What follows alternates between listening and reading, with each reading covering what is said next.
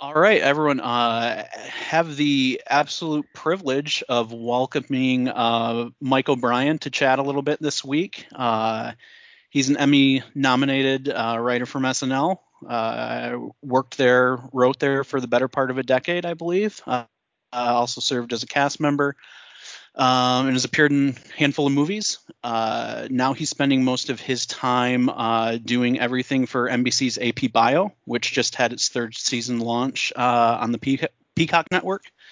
Uh, we will jump to that a little later, but uh, also for those that don't know him, uh, or a good chunk of you may not know, uh, the reason we're going to kind of chat with him here uh, is that Mike is a Michigan grad too, and if you follow him on Twitter, you're probably aware that he's a big Michigan sports fan. So uh, we'll we'll chat with that with him as well. So uh, Mike, welcome. Thanks for thanks for coming and chatting, and uh, let's have some fun.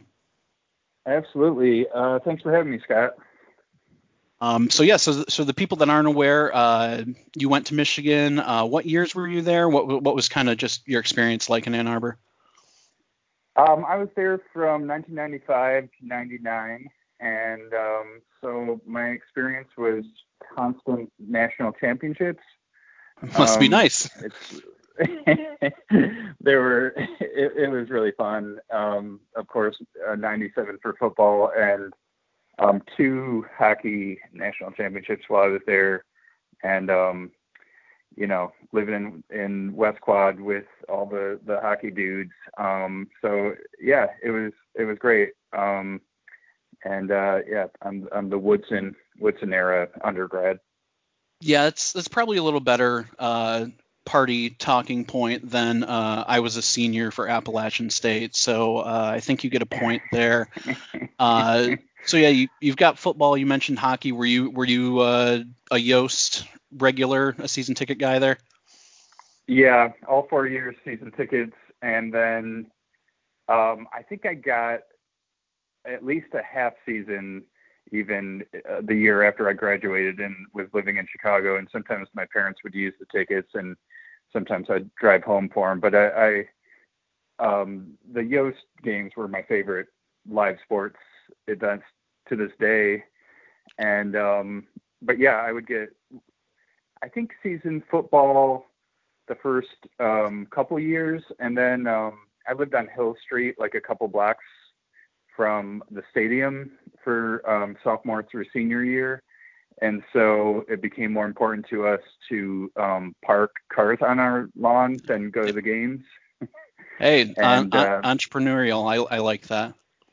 Exactly. Yeah, get two hundred dollars or something, depending on the opponent. But um, uh, but yeah, uh, hockey was the best, and it's funny I can't get into it on TV, but those are my favorite memories of any live sporting event to this day. Were um, Yost hockey games.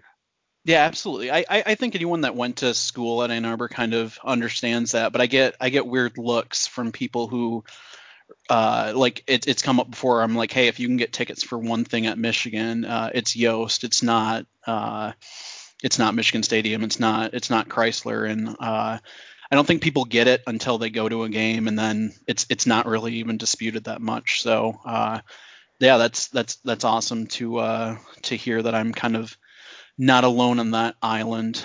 Um, totally. So you, and for how how great an era of sports I was going there. Um, Chrysler was a huge bummer, and we were a um, constant NIT team with Tractor Traylor and and a lot of, of fun people and fun games. But it'd be like you know half to two thirds full.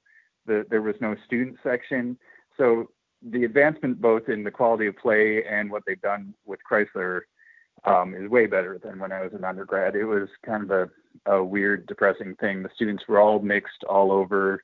There weren't a lot of people, and the team the teams weren't doing as well. Um, so um, my um, bragging only goes for football and hockey. Well, there you go. Well, as as I talked about with App State, I uh, I when I covered the team in college, it was the Tommy Amaker era, so I can absolutely yeah. relate. Uh, relate to you with that, but uh, I, have I've been following you on Twitter for uh, we've kind of been Twitter buddies for a couple of years now. Uh, but I feel like the the first introduction to your Michigan fandom to me was during uh, some of Michigan's most recent runs in in, in the Beilein era. So at, at least a uh, little bit of loyalty that's that's finally gotten to pay off a little bit. Uh, how do you how do you feel about the Juwan Howard era in its in its infancy so far? I was I was such a Beilein fan that um, I was very hesitant about that, even though you know Fab Five were a humongous deal to me when I was um, 16 or something. Um, but um, won me over really quickly. Um, there were just a couple moments even before they were doing well with wins um, that I can't remember right now, but where he was just I don't know. There there's weird little things that feel like what you would include in the um, movie about a guy who's um, winning over a fan base, and some of it is is like how he danced with them after the um, uh, Atlantis. Uh, oh yeah, yeah, yeah, yep. And um, he's in, making fun of himself doing his um, Fab Five dance, and um, know he tweets about their birthdays a lot, and there was something about that that kind of won me over and and you almost just have to shift from like um a coach straight out of like the movie Hoosiers or something to a player's coach and both are great models they're just so different. But um I'm I'm really optimistic and kind of all in for Juwan even though um Beilein was one of my favorite coaches of any sport ever yeah, no, absolutely. I uh, could couldn't agree with you more uh, in that front. Um, so looking like maybe we're getting a basketball season. Obviously, everyone knows how football is playing out. Uh, how are you kind of handling the uh, or kind of what's your what's your fall fandom like usually? Are are you able to get back for games? Are you kind of too busy with work related stuff? And and and what's your revised fall look like this this uh, this 2020 with all the fun pandemic stuff going on? Well, I guess I, I first should double check with you. Are we definitely not playing at all? Uh, as of right now, it's it's not looking like it. Obviously, there's there's optimi- or there's uh, people in Schembechler hoping for an October or even a Thanksgiving start. Uh, I've uh, I've I've uh, early on in this, I kind of just assumed it was going to happen. So now, kind of for my sanity, I'm just assuming it's not and leaving myself an opportunity to be pleasantly surprised. But uh, if if it doesn't happen, sort of, what is what uh, right. how how are you still getting your Michigan fix? Yeah, I don't know. I mean that that is a huge bummer because that was a big part of the week every week, and I I'd set it aside and you know, ruin ruin some dating relationships around this where I'm like, well, just so you know, and and it's so weird out. I live in LA, so I'm like from 10 a.m. till 2 p.m. on Saturdays. I kind of um, don't want to hang out, and also if it's a loss, then I don't want to hang out till Monday. Yeah. Um, I know how that goes. it's um, yeah, that'll be a big hole in my fall. I, I'm so thankful that like um, we got some baseball and and basketball now um, professional to um, feel like there's some live sports to watch. I was um, I'm in between seasons of, of, work right now, and hopefully um, there will be something in the future. But um, uh, yeah, going through old movies and stuff, yeah, I, I realized how often the end of my evening is all about a, a sporting event that I had taped. And when it kind of came back like three weeks ago or whatever, maybe it's more like two months now. Um, it was so great, but um, but yeah, my White Sox and um, other things I follow are nothing compared to the Michigan football games. That's going to be a huge bummer. I didn't used to get back for them, but um, or I, I mean once every couple of years, but um, I you know would set aside everything and watch. Um, even if I was, I, I remember one time trying to watch in Toronto while I was shooting something up there. It was really hard. I, I had to go to some faraway sports bar, and they had like a hundred TV screens, and one of them in the corner on mute had the game, and I was like, "Can I have this? Can I kick you guys out of this table? I this is a big thing to me. I know you guys don't care. You just like hockey, um, but got it done."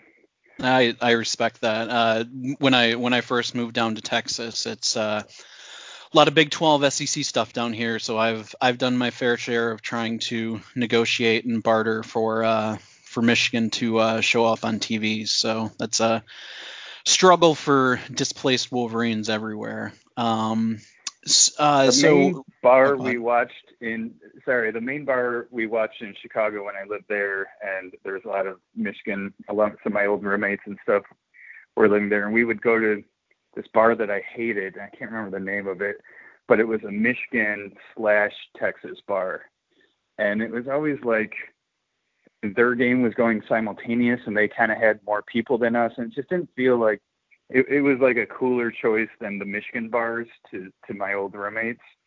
Um, and I don't know. I think the they saw the Michigan bars as like all 23 year olds or something. But um, having Texas people um, just packed in there cheering super loud and then on the way out like yelling at us about how we might have lost or something i have horrible like triggering memories of that burnt orange color yeah the the split bar thing is a big thing down here too and it's like if, if you break up the probabilities of okay let's say it's 50-50 this side wins that side wins but then you have to multiply that by two like there's only a 25% chance that both sides are going to be like happy at the end of it, and if not, it's just like a bunch of drunk people on both sides. So you're basically got a 75% uh, chance of disaster. So uh, right. they might want to rethink that that business model. Um, but yeah. they get they get people watching football and drinking, so they're they're doing something right. Um, right. So so back back to your time in Ann Arbor. Uh, did, did you kind of always know you wanted like growing up were you a michigan fan and uh, did you kind of always know you wanted to go there yeah, I, I was a, a big fan growing up and um, um, applied early. And so I only applied there. I figured I'd apply early and then wait to hear yes or no because I was kind of um, on the bubble for sure um, with my GPA and everything in high school. I think my high school counselor said that was not an option for me. Um, but I got in with the early admission and then um, so I, I didn't apply anywhere else. Um, and I don't know where I would have if I had to, because yeah, I was kind of all in, but um, not sure that it would work out. Good deal. Um, and then so I, have read somewhere you uh, you, you tried to write a humor column at the Daily for a couple years. Uh, is is that is that going to be a problem between like I was a sports editor for the Daily. I know the Daily thing didn't work out for you. Is there like a resentment toward the Daily, or how'd how'd that whole thing play out? Well, there was. Um, I mean, a kind of joking resentment, but I loved. It sounds like we overlapped, if because I feel like Appalachian State, were, or no, that's like 2007. But um, uh, there was a great columnist uh, who did the Friday like I don't know what you'd call it, but it was like a humor column the way he did it, and I can't think of his name right now. But for my first couple of years on the Fridays in '95 and '96 was a guy named Scott or something that was really funny, and it was like a light turned on for me, and I was like, oh, I want to write columns, and so I would, yeah, intensely apply every semester for freshman and the beginning of sophomore year, and a lot of like sitting in the daily waiting room, um, being like, I, I just wanted to follow up on that submission, and they were just busy, and um, I got blown off. So I started a, um, a self-made comedy newspaper called the Anti Daily, um, nice. which really didn't focus its time on being anti-Michigan Daily. It, it just was the name built out of the um, impetus of anger. And uh, but it was a random. It was trying to be the Onion or the Harvard Lampoon, which both were coming into Borders, and I would get them every time they came out, and love those. And and so just trying to be funny. A lot of like my roommates and stuff writing for it, and um, what I didn't realize at the time was the beginning of my career. But but yeah, there was uh, there was it wasn't like animosity because it's like an elephant and an ant or something. But I remember we would hand them out on the quad. We got a little funding from the school, and so we would print. I forget, but maybe like 500 copies, maybe more. And then we'd hand them out, and um, once in a while, someone would pass and be like, I work for the Daily. I'm pro Daily, and like smack them out of our hands or something. And it's like, oh, these aren't really actually um, trying to take down the newspaper that comes out once a day and has color and more than four. Like ours was like an 11 by 17 piece of paper folded. That's what I'm saying. Four pages worth. So, um, but it was super fun. Well, if if you want to describe arguably the least intimidating uh, situation ever, it would probably be a Michigan Daily journalist coming up to someone at the di- diag and being like, eh, "Watch out, we'll beat you up." So, um, right. yeah, I, yeah, I, the face off between that and the comedy writer, undergrad comedy writer is is yeah, it's not a heavyweight uh, championship. I think uh, I think it turned out all right for you, and uh, you you kind of got to avoid the uh, the pitfalls of the journalism industry. So uh, you're you're doing all right there. Um, did you so did you know you kind of wanted to do something in the film comedy type um, genre going into school, or you just kind of went to college and, and kind of figured it out there? I kind of figured it out there. I, I was going in as an engineering major because um, my dad's an engineer, and um, you don't know what to major in when you're 18. And I very quickly was like, I don't care or like any of this, and um, all I think about is that comedy newspaper and um, funny movies and stuff. So I, I shifted my major. Well, I got kicked out I had two straight semesters under a 2.0, and they they won't let you do that apparently. I had like a 1.7 and a 1.4, and I was out, and I got a letter at Christmas um, break sophomore year at, uh, to my home in Blissfield saying I'm out of Michigan, oh. and I had to go back and uh, write a letter about how I wanted to get back in, and then I was on probation, and I met with this woman once a week who would you know be like what tests do you have this week and everything and they were really helpful about letting me find a path back in but one of the things was changing my major from engineering to film and um, then i got pretty good grades because it was kind of fun to study and write papers late at night and stuff so um, that was a, a smart switch but a little bit of growing pains there yeah, the a very Merry Christmas at the O'Brien household that that uh that winter. yeah, because um, yeah, my dad used to always say just get an engineering degree and then you can fall back on that, but you can go do comedy or whatever these other things you want to do are. And then his tone that holiday switched to get any degree if you can. um, yeah. Just just try to get a degree. And I was like, all right, let's do it.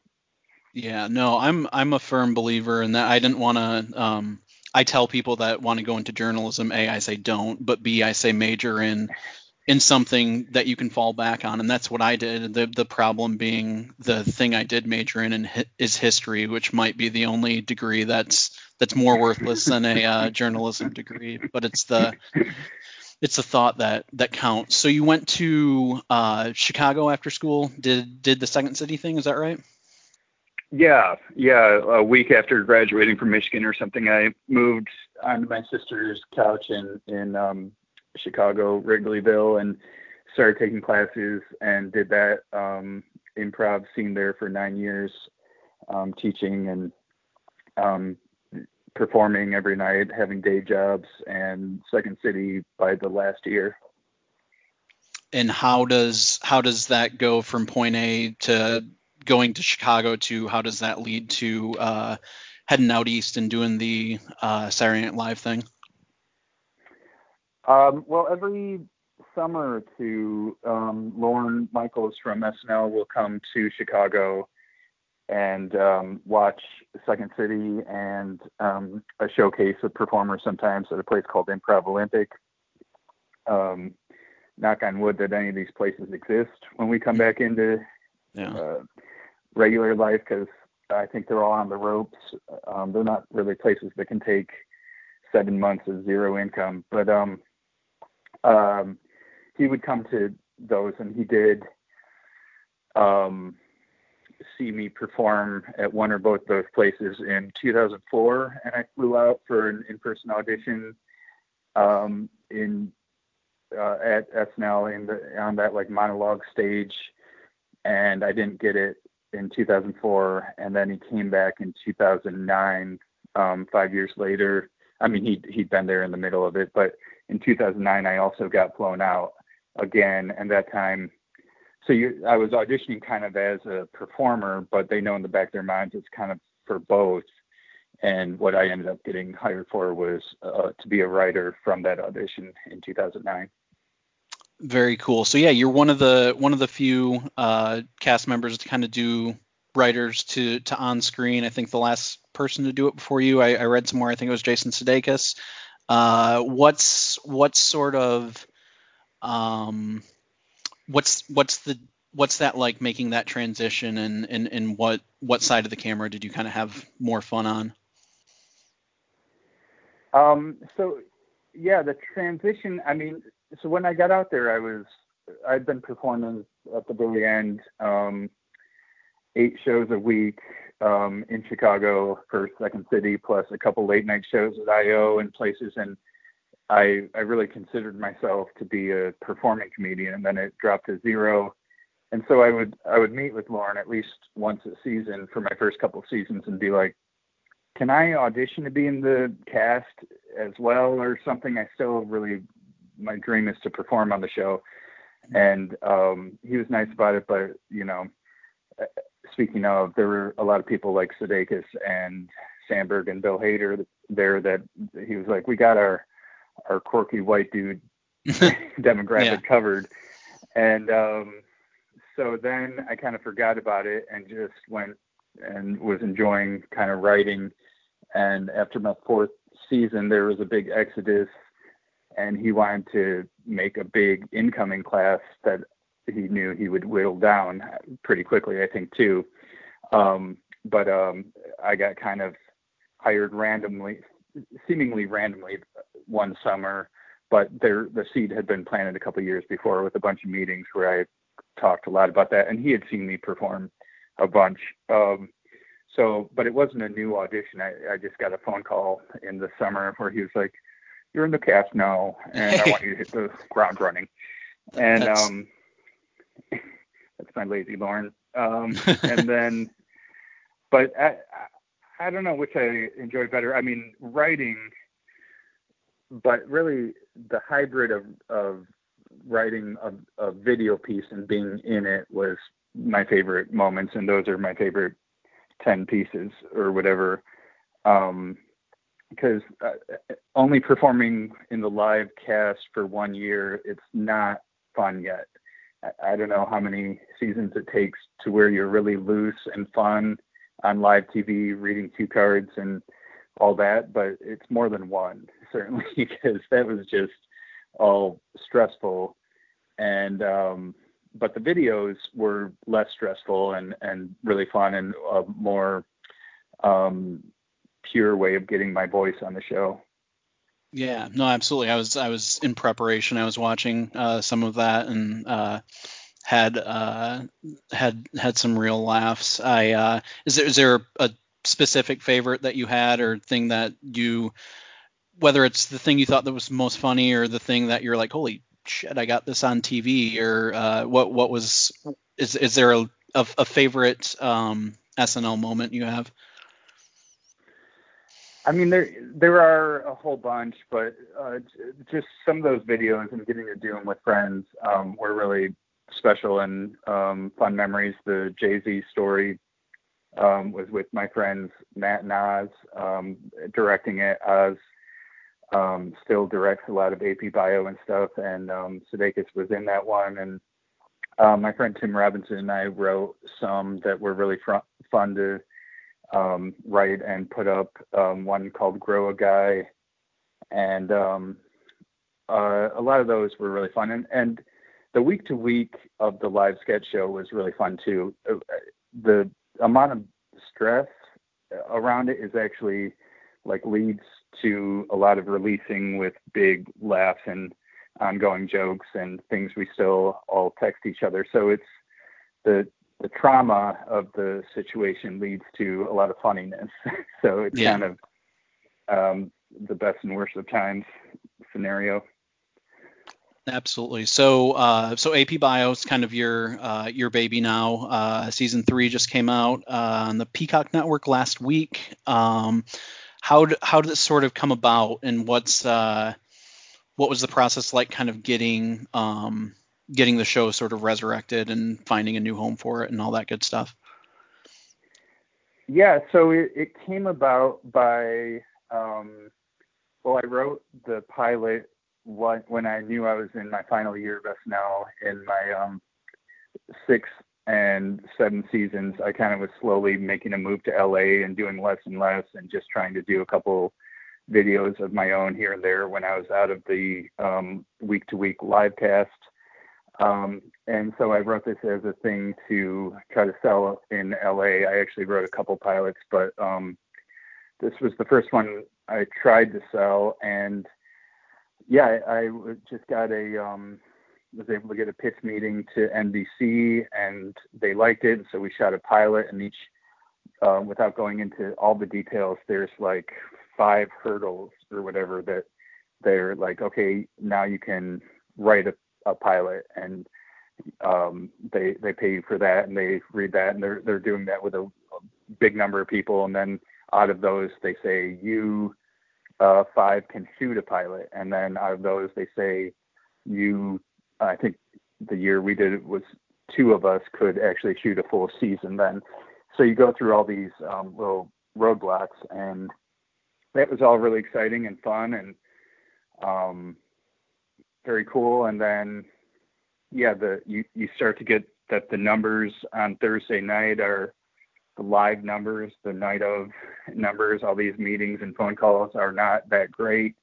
Um, Young Sheldon on CBS was definitely popping off more with all the 65 year olds that watch yeah. TV like live, live. Like if you if you're five minutes behind on your DVR, you're not in the number. You, you have to actually be like watching live in every commercial. And and we had really good numbers on um, streaming and and like Hulu and everything. So um, that's why we got canceled from NBC, but it was kind of a natural thing to be picked up by a streaming network because we've done better with that, which I think a high school show does better with younger people, even though it's really supposed to be a show about and in my mind for adults. But I think we have a pretty good um, following of people who are in high school and um, they do not turn on a TV to the network live at 8:30 p.m. or whatever. So. Yeah that it was kind of a natural shift that I was very happy with for us to go over to the new streaming network that NBC made called Pe- Peacock.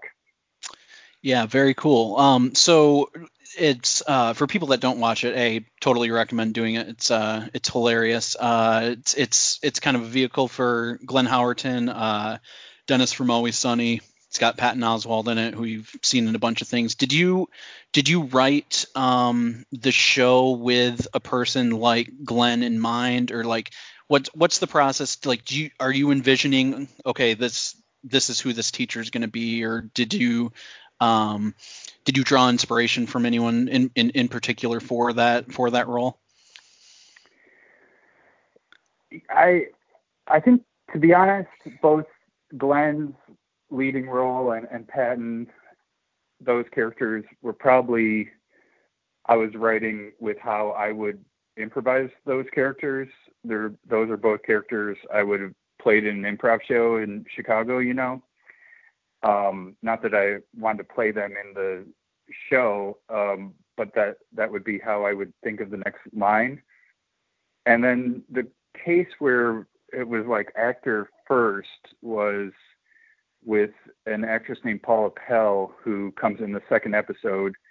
And I had a whole writer's room by the time um, we were coming up with the second episode. And we were making up this, um, what, what becomes Patton's um, receptionist uh, character named Helen. And we were like, maybe it's like Paula Pell, who is this SNL writer who we all love and have known for years. And that then we kind of wrote with her sense of humor in mind.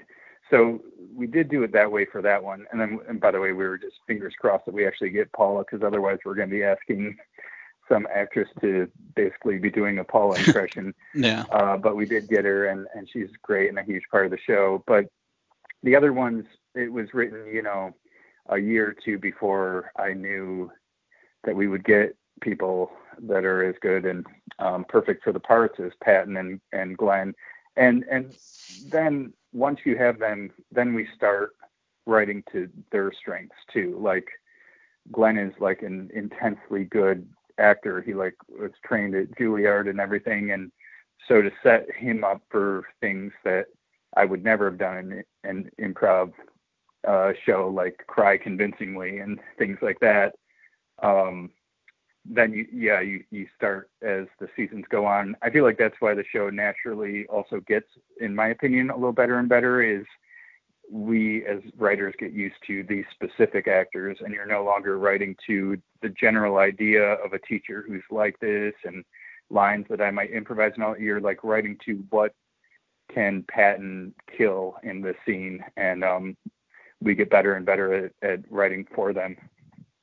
Yeah, no, absolutely. That that makes sense. So how how uh how cool is it or or what's it like having so much say kind of in a pro- project like this. Like I'm not too familiar with Hollywood, but I'd I'd imagine getting to be a creator slash writer slash producer slash showrunner uh, kind of gives you a lot of power and creative freedom. That's not really always the case. Is this is this kind of what an end goal was for you or what you were working toward and and, and how uh, how cool is it kind of getting to have so much say in in a like a network TV show?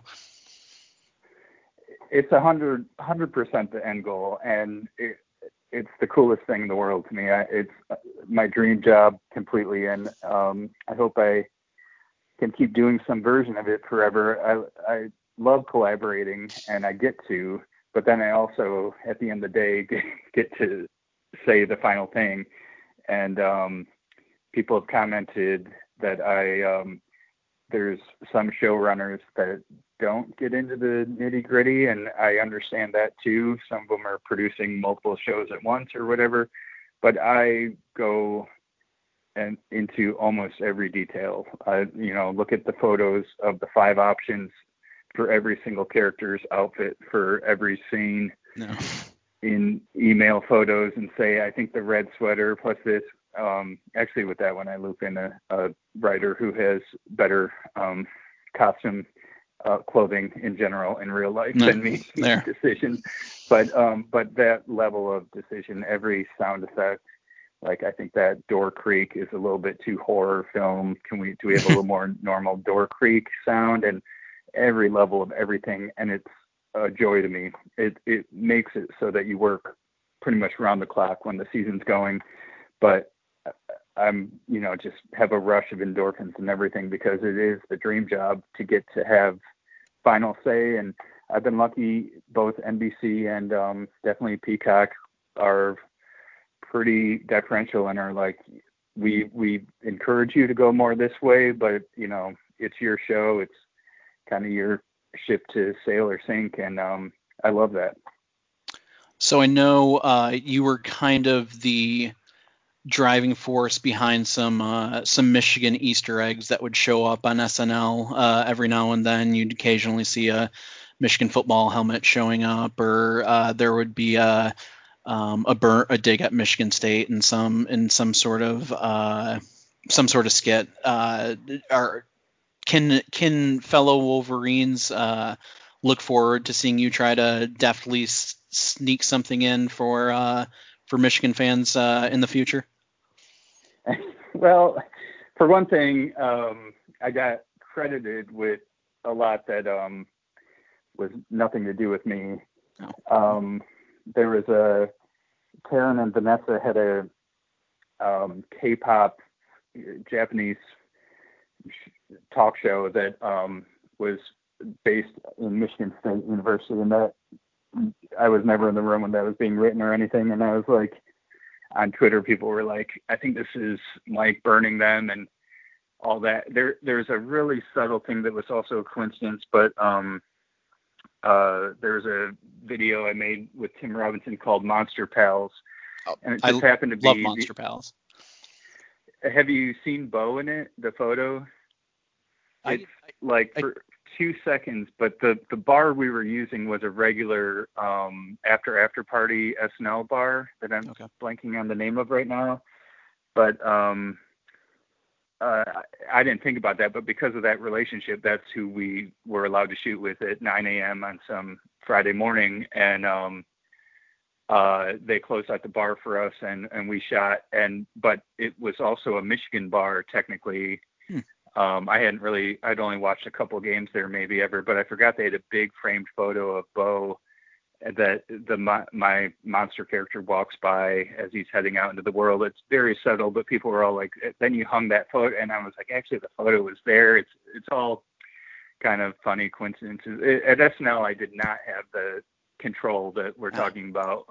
I did joke to joke, but uh, not like set design and everything that you do for AP Bio. Um, but yeah, I, I go back and forth on it. Sometimes I'm like, should I put in my friend from high school's name here, and should I put in a, a Michigan reference there? And and other times I've, I've gotten, as I've gotten older, done a little bit less Easter eggs, and I'm yeah. just like, I'll just t- tweet a lot about how much I love Michigan. I don't need to make it a little sneaky thing. yeah, for sure. Well, you're the first. I mean, you don't have to deny that. Like take take credit for it. If if if, if it was me and everyone's like, "Oh my god, you're a genius. How'd you do this?" and like, yeah, sure, I'll I'll take credit for something I didn't do. That's that's it. But um, but yeah, no, that's right. good. Uh, I'll uh, I'll embed that Monster Pals in in with this too because I was just watching that the other day. That's good stuff. Um, yeah. So uh, wrapping up, I, I, I really appreciate all the um, how generous you've been with your time. Um, any any uh, any last words, any last uh, suggestions as for uh, season three of AP Bio? Suggestions on how people consume it, share it, and any any any good stuff like that? Um, just just yeah, that I hope uh, people go and check it out on Peacock, and um, you don't have to see the first two seasons if if you're liking it um, you should because uh, hopefully those are up your alley as well. But it's not a show. I'm intentionally trying to make it a show like the ones we grew up on, the sitcoms that aren't as serialized. You don't, they don't build one off the other story wise. You can just pop in and watch season three and um, hopefully enjoy it. And um, it's it's the most experimental season. There's at least three episodes that are kind of what I'd call concept episodes, or they're they're playing with sitcom structure a little bit, as many sitcoms have done. But um, I'm really excited and proud about those, and um, so I hope people check them out. There's eight episodes. There were going to be ten, but we got shut down by the pandemic before we shot nine and ten. Um, so it's it's a quick watch and hopefully really funny, and um, that's that's my plug for that. And um, yeah, I, I super optimistic and hopeful for some basketball. Good, Good deal. and the boys back. Yeah, you you and me and about 10 million other alums uh, all we're we're all in the same boat. So uh, we'll keep our fingers crossed there, and uh, hopefully everyone checks out the show, and we'll keep our fingers crossed for uh, season four and beyond. Thank you so much. Yeah, I appreciate it, and and thanks for uh, the interview and everything. It, it's good to finally talk in person, Scott. All right. Yep. We'll uh, we'll uh, um, we'll stay in touch, and and and maybe we'll do this again uh, when when season four launches uh, ne- this time next year or something like that. Yeah, that's what it would be. Um, that's a deal. All right. Sounds good, man. Thanks again. All right. Thanks, Scott.